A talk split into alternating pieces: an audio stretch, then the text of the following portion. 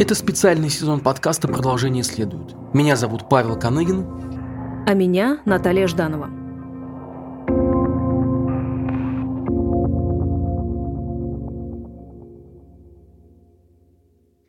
Мы независимый проект, и если вам нравится то, что мы делаем, поддержите нас на Патреоне и сервисе Бусти. Ссылки на них есть в описании этого выпуска. Это специальный сезон нашего проекта с главными текстами о войне. Сегодня вы услышите материал журналисток русской службы BBC Олеси Герасименко и Анастасии Лотаревой «История раненых, убитых и выживших в Буче». Его специально для нашего проекта прочла актриса Чулпан Хаматова. Российские власти и лично президент Владимир Путин продолжают заявлять, что сообщение о зверствах в Буче – это фейк – как, я цитирую, «был с химоружием в Сирии». Конец цитаты. Но журналисты со всего мира продолжают собирать свидетельства этой страшной трагедии. Так, Олеся Герасименко и Анастасия Лотарева нашли очевидцев произошедшего. Рассказ одной из героинь текста, Татьяны, вы можете услышать и в подкасте русской службы BBC «Что это было?». Татьяна рассказывает о том, как она с семьей провела почти две недели под оккупацией российских войск в селе Миродское под Бучей и Гастомелем. Ссылка на выпуск есть в описании. Это и другие истории из материала прозвучат и прямо сейчас. Текст читает Чулпан Хаматова.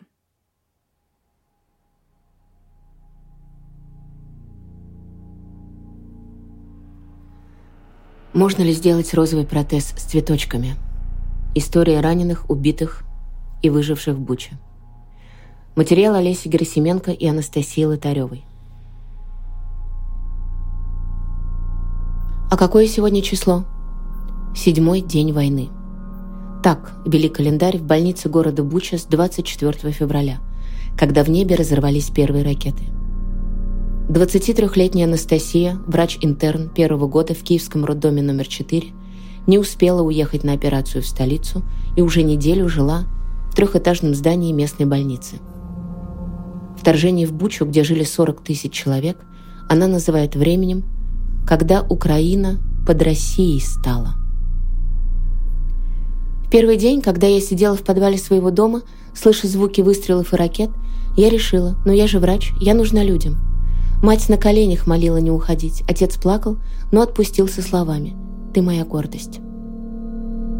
Анастасия пришла в приемное отделение больницы и сказала, что готова работать.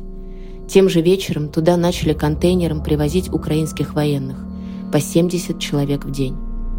Привыкшей к отделению акушерства и гинекологии, Анастасии пришлось научиться работать и в травматологии, и в гнойной хирургии. Украинские солдаты через пару дней рвались уходить обратно воевать. Среди раненых было 2-3 русских. Мы тогда еще соблюдали правила нейтральной территории и лечили всех.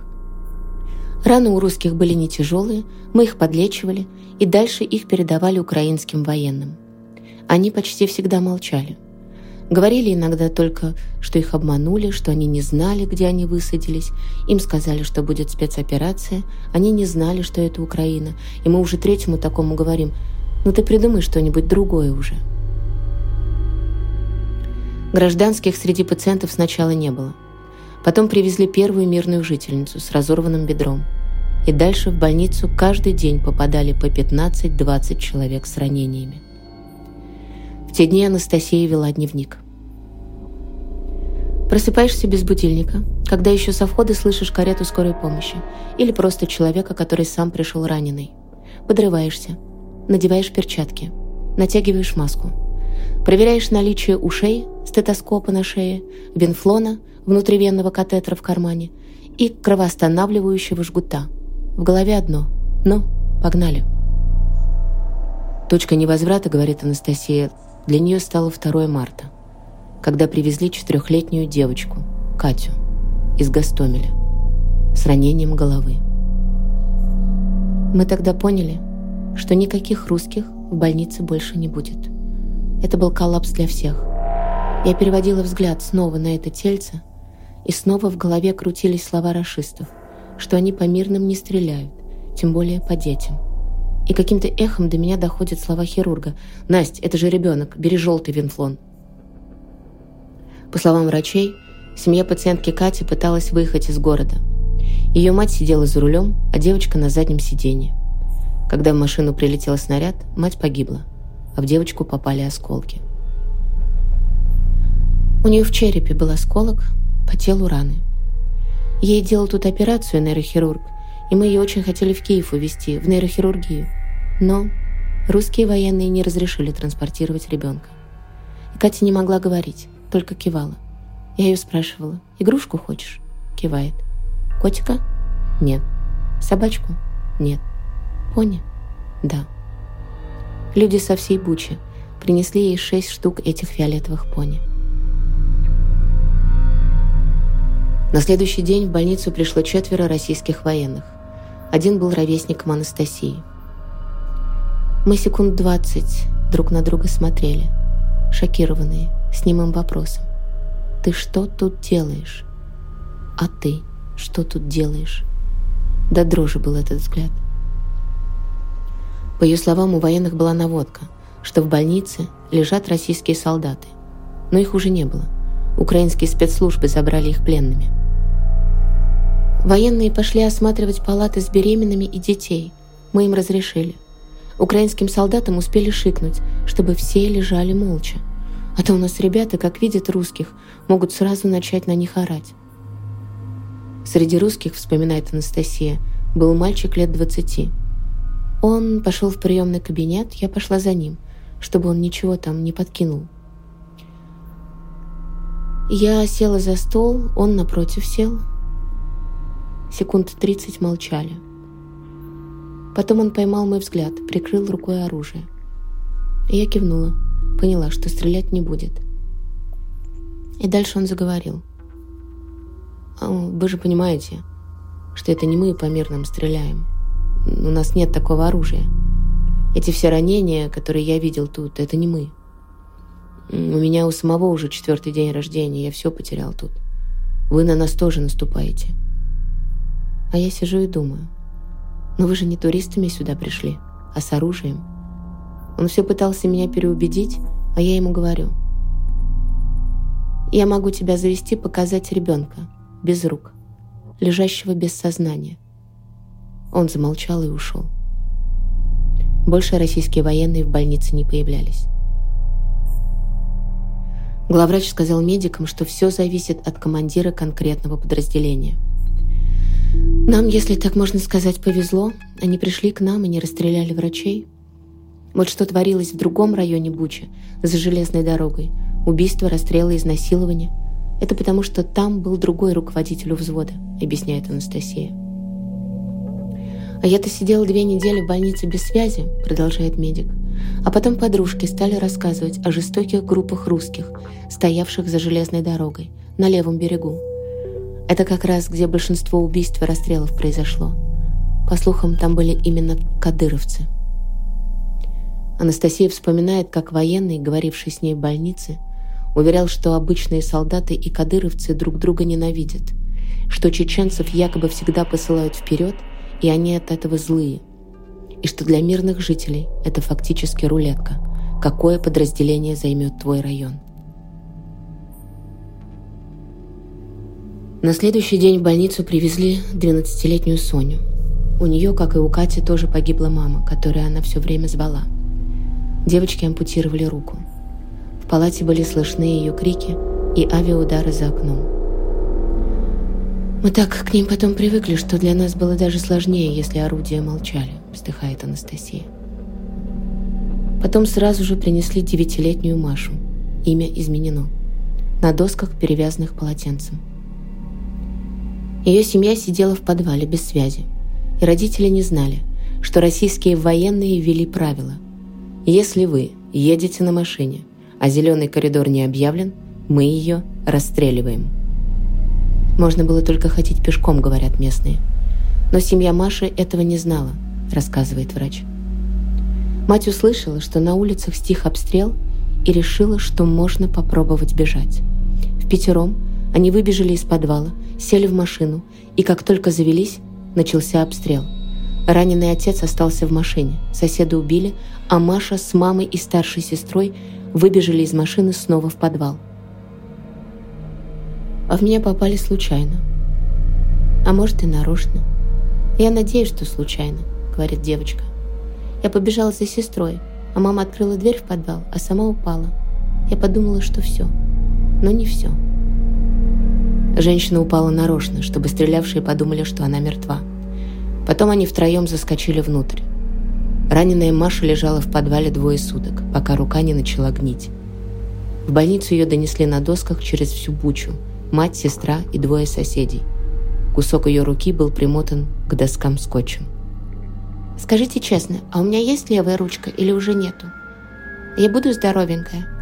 А можно ли сделать розовый протез с цветочками?» Такими вопросами встретила девочка Анастасию, когда та зашла к ней в палату после операции. «И меня мама сюда принесла?» – спрашивала она потом. «Вот перенесла меня мамуля. Я немножко боялась, потому что мы шли под обстрелами. А после операции я ничего не чувствовала. И не хотела чувствовать». Историю Маши подтвердили ее родственники.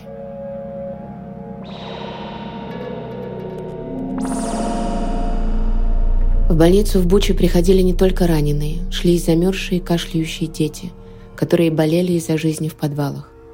В марте в городе было холодно, и врачи вспоминают, как на улице чуть не замерзла женщина, которой они днем раньше делали кесарево сечение в операционной, заставленной мешками без воды и света. В такой палате родился мальчик Женя, весом 3,8 килограмм, и сразу закричал. Его снимал весь персонал, как на концерт пришли, радостно вспоминает Анастасия. У матери это был четвертый ребенок, и сразу после родов женщина ушла к детям в подвал с новорожденным. Но быстро вернулась. Подвал обрушился. В первый день эвакуации она вышла на улицу ждать автобуса для беженцев. На улице было минус 3 градуса. С 10 утра до 17 вечера она стояла с трехдневным Женей на остановке. Она боялась зайти погреться, чтобы не пропустить место в автобусе – автобус не приехал. Когда она зашла к нам в больницу, она была вся синяя, и ребенок весь синий. Мы обложили его грелками, одеялами, чем можно. Ребенок выжил. Насколько я знаю, они эвакуировались в Киев, рассказывает врач. В больницу заходил 14-летний подросток. Со словами «не могу сидеть сложа руки» он принес медикам все, что было дома. Лекарства, теплые вещи – а через два часа Анастасия снова увидела его в приемном отделении уже с простреленной рукой. После больницы он решил помочь соседям, сидящим в подвале, понес им воду и получил пулю в руку. Эту пулю вынимала из ребенка коллега Анастасии. Это потом мы узнали, что нужно повязывать белые марлевые ленты. Не ходить быстро, руки в карманах не держать, объясняет медик. Наши ребята еще говорили не смотреть им в глаза, чтобы не было контакта. А сначала никто не понимал, что на улице можно делать, а что нельзя. Солдаты российской армии, рассказывают местные жители, часто были пьяные. В Буче не осталось ни одного целого ларька или магазина. Все спиртное, говорит врач, забрали военные из России и местные мародеры. Подруги звонили Анастасии со словами «Сейчас еле отбилась, пьяный в погонах шел за мной от самого торгового центра и приговаривал Уходи быстрее, а то я сам за себя не отвечаю, что с тобой буду делать. Поначалу разгула насилия в городе не было, говорит врач. Как я понимаю, когда военные осознали, что ничего у них тут не получится, тогда и начали грабить дома и насиловать от безысходности. В середине марта они поняли, что дальше не пройдут, и начали минировать город и ставить растяжки. К нам начали прибегать в больницу люди с ранениями, которые не могли объяснить, кто и откуда стрелял. Дедушка шел за водой, выстрел из кустов, и деда нет. 15 марта из Бучи открыли гуманитарный коридор, и Анастасия после двух недель работы в больнице уехала в общей колонне. Тогда, по ее словам, уехали почти все мирные жители. В городе осталось около 10 тысяч человек. Те, кто жил на окраинах города, остались живы. Потом, по ее словам, военные грабили и бомбили дорогие дома и жилые комплексы. Из домов выносили стиральные машины, женское белье, тетради, кроссовки, чай, кофе и нутеллу, говорят местные. Мы не понимаем, как же они живут при этой власти в России, что они настолько бедные, через одного удивляются жители Бучи.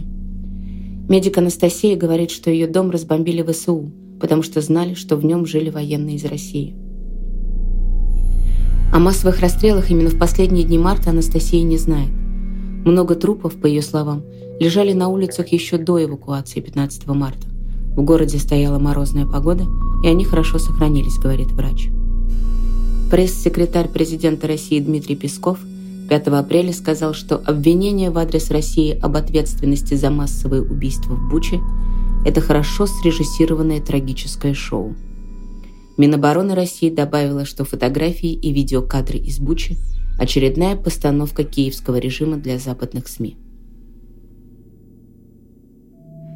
2 апреля мэр города Буча Анатолий Федорук сообщил, что в городе уже похоронили в братских могилах 280 человек. Иван, имя изменено по просьбе героя в целях его безопасности, прихожанин одной из церквей в городе Буча. Он сам копал братскую могилу для погибших. «Я не думал о том, чтобы выезжать в первые дни, а потом это уже было невозможно», — говорит он. Когда зашли россияне, стало понятно, что никто уже никуда не выйдет. С Иваном в городе осталась его семья. Они заходили к нам на службу. Офицер спросил, «Раскольники, что ли?» – рассказывает Иван.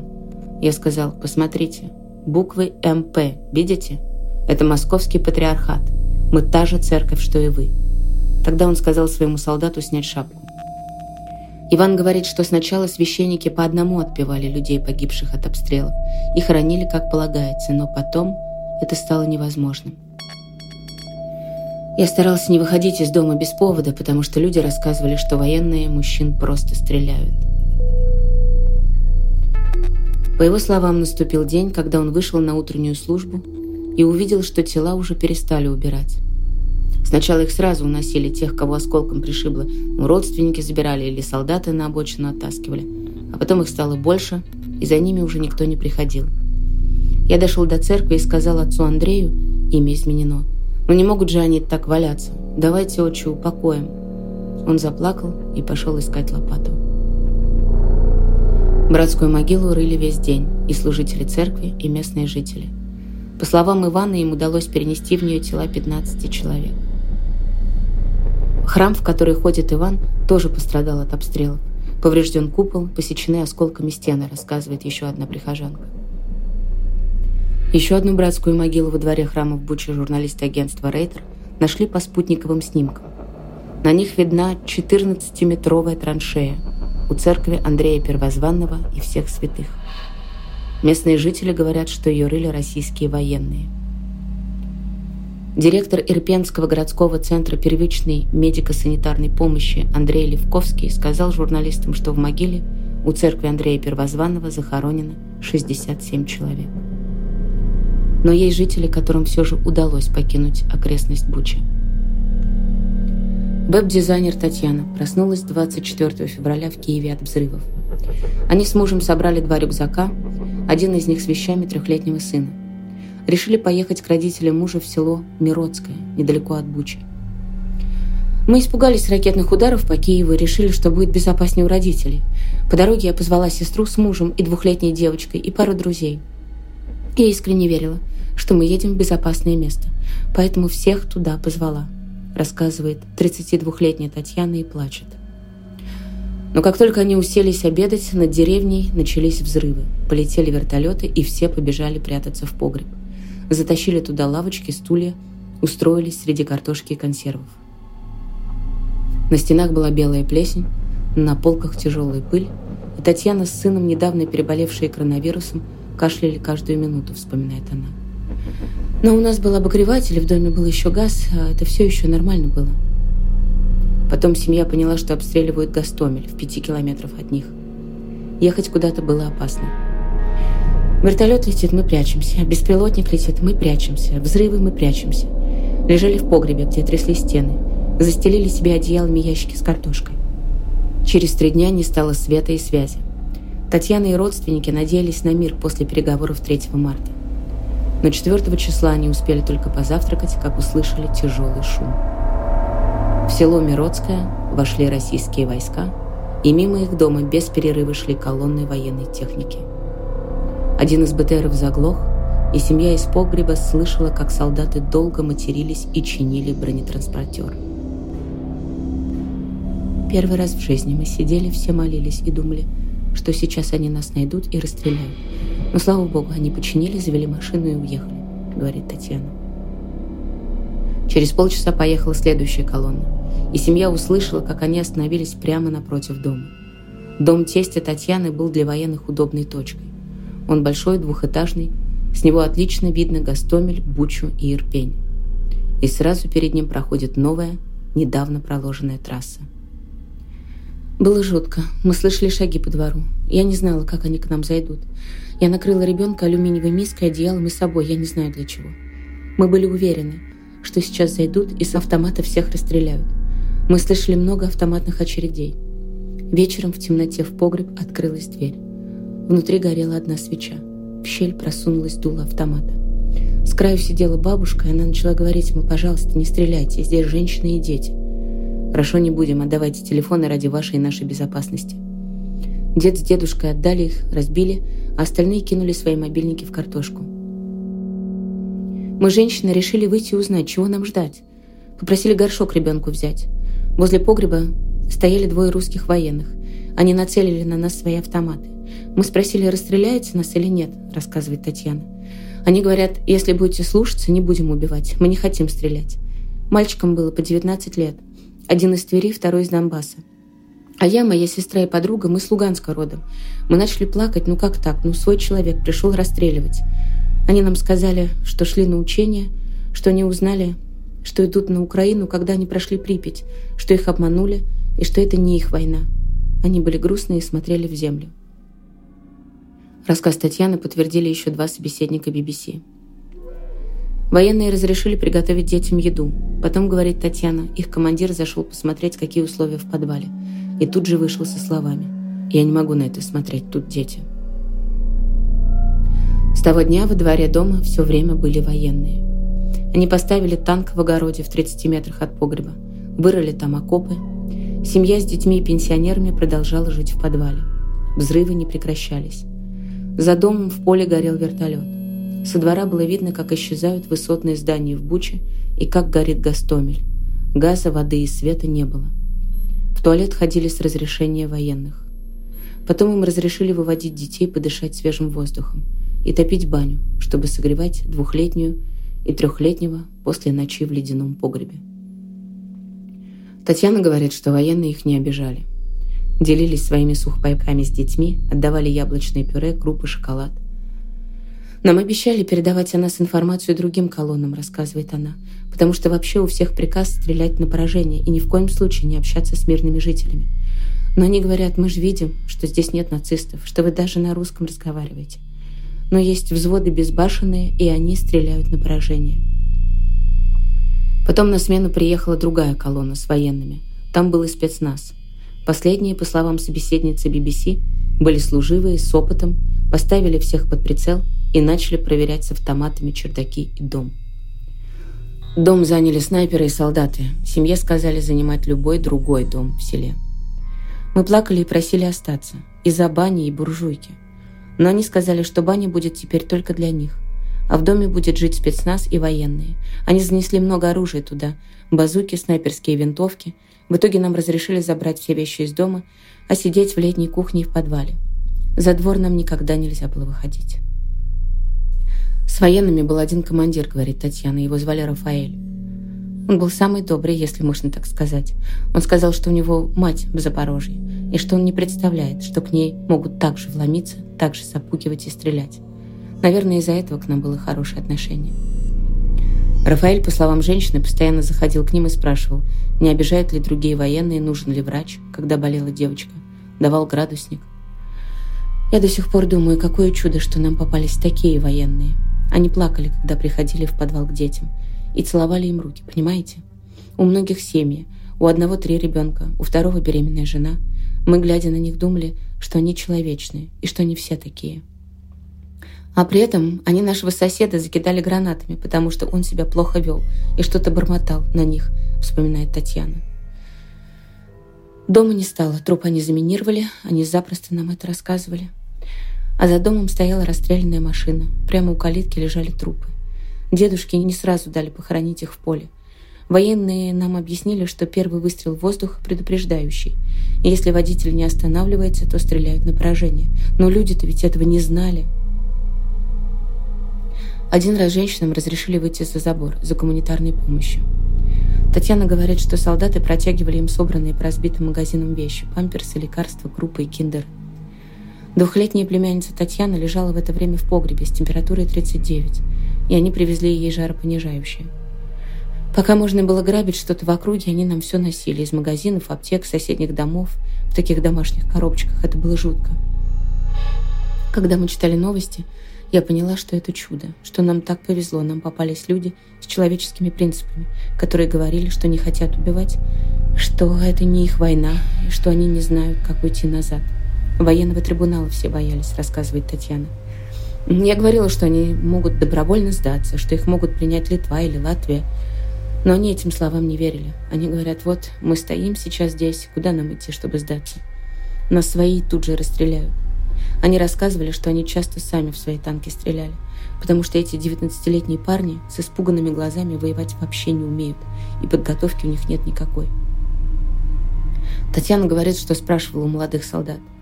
«Ну неужели вы за свое правительство? Ну неужели вы это поддерживаете?» Они отвечали, конечно же нет, Путина они крыли матом.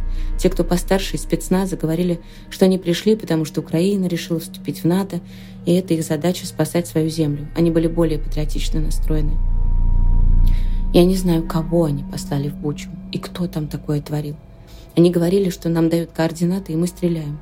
Возможно, они думали, что стреляют по военным объектам, но то, что мы видим на фото из Бучи сейчас, я не знаю, кто это мог сделать.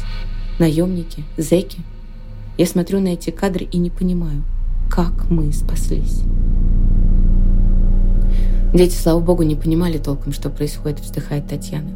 Ее двухлетняя племянница кричала. «Мамочка, пойдем, спрячемся в подвал. Так хорошо в подвале». А сын качается на качелях.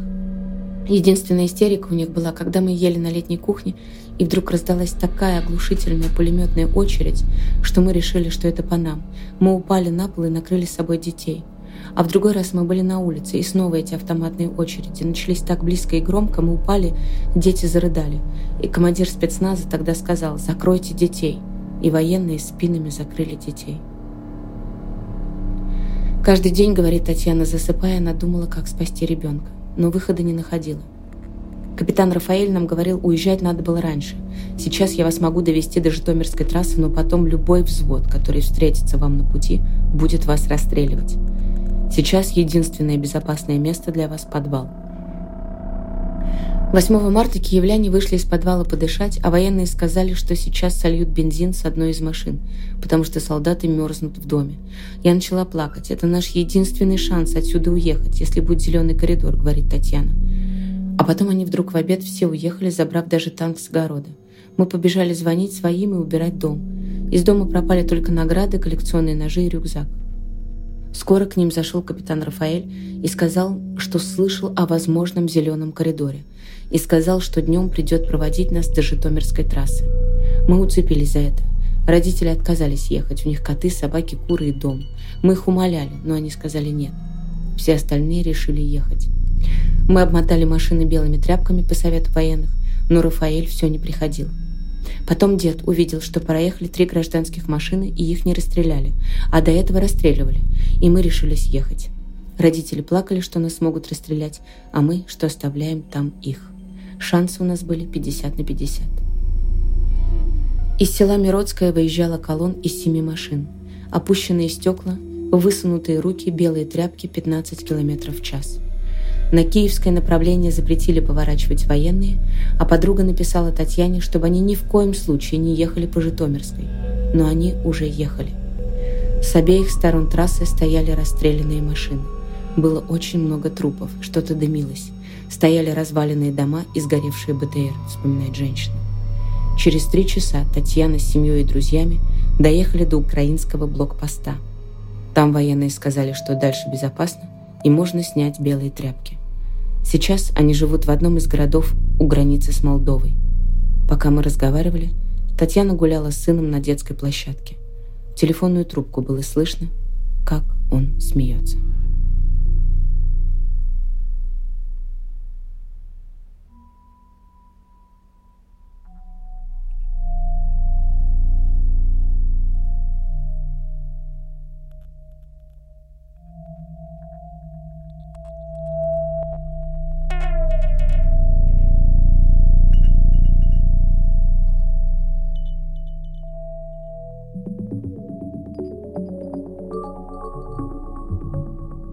Давайте вначале поговорим немного о том, как вы писали этот текст. В самой Буче, я так понимаю, вы не были. Как находили героев? А как записывали их? Э, ну да, мы в Буче не были. Мы занимаемся такой классической телефонной журналистикой, которую лично я очень не люблю, например. Это Олеся Герасименко. И в пандемию я обещала себе, что никогда больше этот опыт для себя повторять не буду. Но, к сожалению, есть вещи похлеще пандемии, которые вот вернули меня в это состояние телефонной журналистки. Мне оно не нравится. Да, так что Бучи у нас не было. Героев мы искали по волонтер... ну, я искала по волонтерским пабликам и среди знакомых друзей, живущих в Украине. Я искала просто по, по знакомым институциям. Говорит Анастасия Лотарева. Собственно, моя часть э, там церковная. Э, я довольно много пишу про церковь. В принципе, я понимала, просто отсмотрела все церкви, которые там есть, прочитав, что в одной из них была братская могила, и просто писала всем. Кто-то не ответил, кто-то согласился поговорить. А насколько сложно было находить вот этих героев, которые согласятся, э, согласятся что-то рассказать? Ну, сейчас э, многие украинцы не разговаривают э, по-русски, например. Это известный такой политический жест, и я его и понимаю, и не мне, в принципе, вообще никак оценивать, поэтому я, например, всегда пишу, что мы можем говорить по-английски или по-украински, я использую Google Translator – ну, сначала в первые вот моменты разговора, а, пока идет переписка, вот, и разговариваю, ну, вот с врачом, который работал в городской больнице Бучи, мы довольно долго разговаривали только на украинском языке, а потом, э, когда уже назначили созвон для еще более долгого интервью, э, я попросила быть со мной нашу коллегу, которая родилась и выросла в Украине. Вот, думала, что ну, будем так синхронно переводить или что-то такое. Но в итоге э, Анастасия согласилась со мной, сама предложила говорить по-русски, сказала, что я понимаю, что это для наших общих целей, это раскрытие информации, давайте перейдем на русский, так будет, наверное, проще и быстрее. Вот. А, ну, то есть вот есть сложность языковая, но которую я лично для себя вот научилась преодолевать с Google переводчиком, слава богу. Да, мне несколько раз отказывали, э, спрашивали э, журналист, чего ты даешь публикации, показываешь, что ты писал, это закономерная просьба, это всегда делается, в общем, и работая в России, где-либо еще. И да, мне несколько раз отказывали, что я не хочу говорить э, с гражданином РФ. То есть спрашивали, какое гражданство. У меня гражданство РФ. Как и сказала Олеся, сложно людей в этом не понять. Люди имеют право говорить с кем хотят. Я хотел вас спросить, есть ли у вас ответ на вопрос, как получается, что одни и те же люди, которые заходят в погреб и приносят детям конфеты, а лекарства старикам, затем убивают мирного жителя, соседа этой семьи, просто за то, что он не так как-то посмотрел или что-то бормотал? А, люди разные, Паш. люди сложные. Не знаю. А, я как-то писала об одном начальнике колонии, который просто практиковал поразительные по жестокости пытки Копейски. И при этом он э, любил э, вырезать по дереву и играл на скрипке. Да это просто нам всем бы было, наверное, нам всем бы было, наверное, проще, если бы мы могли сказать, что где-то есть абсолютное зло, где-то есть абсолютное добро. И э, если ты смотришь на какого-то человека, он или хороший, или плохой, но это вне категории. Люди действительно сложные. Э, и мы, наша задача в том числе это показать, не знаю, что никак не может оправдывать э, захватническую войну на территории Украины, которую развязала Россия. Вот есть абсолютное зло, которое называется начатая нашей страной война. Ну, тут нету никаких толкований, нету никаких, э, не знаю, никакой сложности. Еще хотел немножко порассуждать вместе с вами. Может быть, вы тоже думали об этом. С чем связано, как вы думаете, вот эта невероятная жестокость и ожесточение российской армии, которая вошла в эти города в Киевской области, в Буче, Ирпене, Гастомеле, Бородянке? А, я много об этом читал. Солдаты, которые оказались там в первые дни, во-первых, у них была очень низкая мотивация, они не понимали вообще, с кем они воюют, зачем они воюют. И ожидания были, что их встретят с цветами. И это действительно, а, вот, может быть, стало причиной да, того непонимания, той демотивации, которую, о которой много говорят сейчас. И с другой стороны, а, по ним в первые же дни украинские военные открыли такой очень массированный, массированный огонь и очень много было погибших, и поэтому, как говорят э, военные, да, российские военные, проявили какую-то невероятную жестокость в отношении к местным жителям, на которых они стали вымещать свой страх и свое вот это вот ощущение полного, полного раздрая. Но, тем не менее, это ни, ни в коем случае никак их не оправдывает. И э, понятное дело, что это все является агрессией, и у этой агрессии есть конкретные исполнители и конкретные зачинатели в лице того же самого Путина. Но, тем не менее, чтобы как-то объяснить именно причину жестокости – и с другой стороны, есть еще такой момент, который вот именно подсвечивает абсолютно неподготовленность российской армии к общению с местным населением. Солдаты как будто бы вообще казались неподготовленными иметь дело с, э, э, с гражданскими. И именно отсюда вот жестокость. Вот если рассуждать об этом, какие у вас мысли и ощущения вызывают эти события, которые вы описывали в Киевской области? Паш, ты сказал длинную телегу, можно я в ответ скажу длинную телегу. Предыдущий текст, который мы писали с Андреем Захаровым, был посвящен как раз тому, как оккупировала российская армия э, украинские города. И смысл в том, что вот ты говоришь, что они не готовы к общению с мирным населением, да, там и так далее. А, так оккупация, например, а, это реально военная наука не только и не столько имеющие военную часть, а сколько имеющие на самом деле гуманитарную часть. Ну, то есть ты оккупировал, да, ты начал войну, ты оккупировал, ты должен сделать так, чтобы город жил. Ну, потому что ты как бы оккупируя и захватывая территорию, ты берешь на себя ответственность. А если войну называют спецоперацией, если а, как бы говорить, что мы ничего не оккупируем, как это а, говорят с 24 числа начиная все, так можно и ответственность на себя не брать. Да, то, что рядовые солдаты и офицерские офицерский состав э, не берут на себя ответственность, ну, как бы их, его и руководство не берет. Я не, не буду пытаться анализировать, потому что я не видела этих военных, я с ними не разговаривала, но я могу пересказать одно из рассуждений местных жителей, которое ну, ну, как-то частично объясняет, почему, во-первых, насилие же не эскалирует в первые дни в этих городах, да, но всегда, ну, в Буче, например, все говорили, что сначала было более-менее, ну, то есть были обстрелы, понятно, жили в подвалах, но вот не было вот того, чему ужаснулся весь мир. Оно, а вот эта вспышка насилия, она началась ближе к концу, когда они поняли, что на Киев не пойдут, очевидно, и, скорее всего, вообще выйдут оттуда. Вот, и местные говорили, что вот в эти дни стало заметно, как гораздо более пьян, пьянее и агрессивнее стали солдаты. Алкоголь очень большую роль в этом во всем играл, по мнению местных, опять же, подчеркнул я сама там не была. Вот. И еще очень важный фактор, э, по мнению жителей городов этих, э, то, что большая часть командира была убита.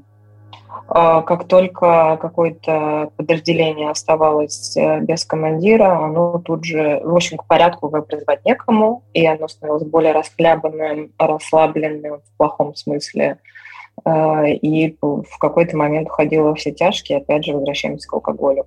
Вот такие эти, как бы, объяснения были уместны, но они выглядят довольно логичными. Мы недавно разговаривали а, с Леной Костюченко, которая провела 36 дней а, на войне, была в разных городах, в Херсоне, в Николаеве, и мы спрашивали ее, в частности, о том, что ее больше всего поразило за эти дни. Она сказала, что увиденные ролики, которые ей показывал кто-то из украинских волонтеров, как э, тела российских солдат, там есть какое-то специальное приложение, как они танцуют, э, какие-то песенки поют и так далее. И она говорит, что вот эти... Анимация, в смысле, с трупами, Да-да-да. При том, что Лена была и в моргах, и много чего видела, и как бы видела и обстрелы, но она сказала, что вот самое пронзительное, что э, ей э, пришлось там увидеть, это вот эти ролики, которые ей показывал один из украинских волонтеров, и она сказала о том, что война – это расчеловечивание всех, вообще в том числе... Ну да, ненависть порождает ненависть, все правильно. А вот вы, когда писали этот текст, что из того, о чем вы писали, или, может быть, какой-то разговор с кем-то из ваших героев, который вам больше всего как-то запал? Ну, я как мать, конечно, больше всего рыдала над историей э, семьи, которая жила в подвале две недели, пока у них э, в огороде танки стояли русские. И вот там был момент, когда э, они сначала прятались в погребе от обстрелов, а потом ну, мимо них шли колонны российской военной техники, потом одна колонна остановилась, это как дурной сон какой-то кошмар. И они поняли, что солдаты сворачивают в их огород, к их дому, и они ждали, когда сейчас к ним войдут люди с автоматами. И, собственно, вошли люди с автоматами, и вот там а, Татьяна рассказывает, как она накрыла ребенка миской, потом одеялом и сверху собой. А, вот, в этот момент, ну, мне было максимально, ну, вот, я много плакала, пока мы вообще много плачу, пока мы пишем эти тексты в последнее время. Но вот здесь как-то было... Ну, и героиня тоже еще разрыдалась, хотя сейчас она уже рассказывала это из безопасности, уехав на границу с Румынией, если не ошибаюсь. Я могу сказать, что я э, несколько дней думала, и иногда эти мысли приходят до сих пор. Э, ну, как физически сложно рыть братскую могилу. Вот они рыли могилу двумя лопатами на 15 человек там мерзлая земля, а, валяются люди, а, которых они не хотели оставить просто валяющимися на земле. Там идут обстрелы. И вот два папа с двумя лопатами и там с кем-то, кто выполз из этих подвалов, им помочь, потому что и страшно, и все такое, пытаются похоронить людей по-человечески. Я просто думаю, что копать мерзлую землю очень сложно. Да, это, конечно, ужасно. Надеюсь, что война скоро закончится. Мы Пока. тоже. Да, пока.